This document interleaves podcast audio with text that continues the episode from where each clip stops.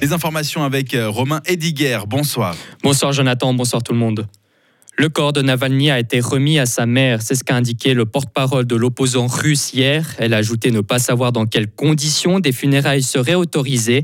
Les circonstances du décès d'Alexei Navalny restent encore floues. Selon les services pénitentiaires russes, il est mort après un soudain malaise survenu après une promenade.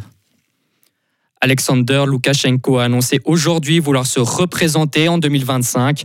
Cette annonce a été faite le jour des législatives qualifiées de simulacre d'élection par une opposition. Aux commandes du pays depuis 1994, le dirigeant a interdit de nombreuses manifestations d'opposition. Des centaines de personnes ont été envoyées en prison. Selon une ONG, plus de 1400 prisonniers politiques sont détenus.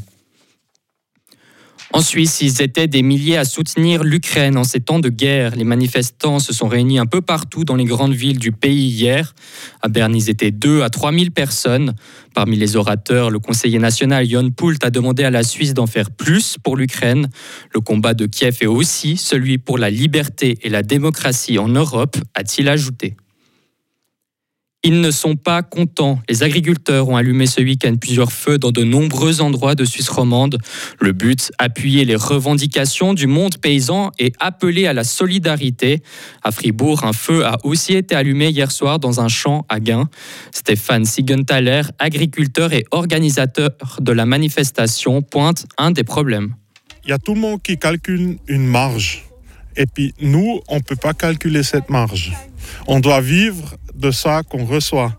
Et puis ça veut dire, par exemple, euh, les prix fourragers du, euh, du, blé, par exemple, ils baissent un petit peu. Alors, le, prix de blé, par exemple, il descend de 60 francs à, 55 francs. Vous pouvez être sûr que chez les pauvres, par exemple, ils ont baissé les prix directement de, de, de 10 ou 20 centimes. Parce qu'ils disent, oh, maintenant, vous pouvez acheter les aliments moins chers. Alors, on est deux fois perdant. À noter que la manifestation s'est déroulée dans une ambiance bon enfant.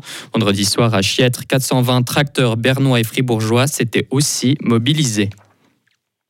En sport maintenant, encore un but et une victoire pour Vincent Sierro. Le footballeur valaisan s'affirme bien comme le maître à jouer de Toulouse. Il a été décisif lors de la victoire face à Lille, 3 buts à 1. Depuis le début de l'année, Vincent Sierro a trouvé déjà à quatre reprises le chemin des filets. Sa réussite laissera-t-elle de marbre Mourat Yakin? C'est un peu la question qu'on se pose. Et enfin, pour terminer, le FC Bull se peut se mordre les doigts. Alors qu'il menait deux buts à zéro, les Fribourgeois ont concédé le match nul face à Delémont. Les buts bullois ont été inscrits par Lécage et Sissoko. Le FC Bull reste à la 13e place du classement. Retrouvez toute l'info sur frappe et frappe.ch. Radio FR. Quelle est la couleur du ciel? Le ciel sera généralement nuageux ce lundi avec quelques averses.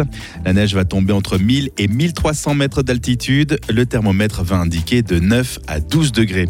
Mardi, des nuages toujours, mais normalement pas d'averses. Il va faire 9 degrés. Ce sera pareil pour mercredi. Le soleil sera de retour à partir de jeudi.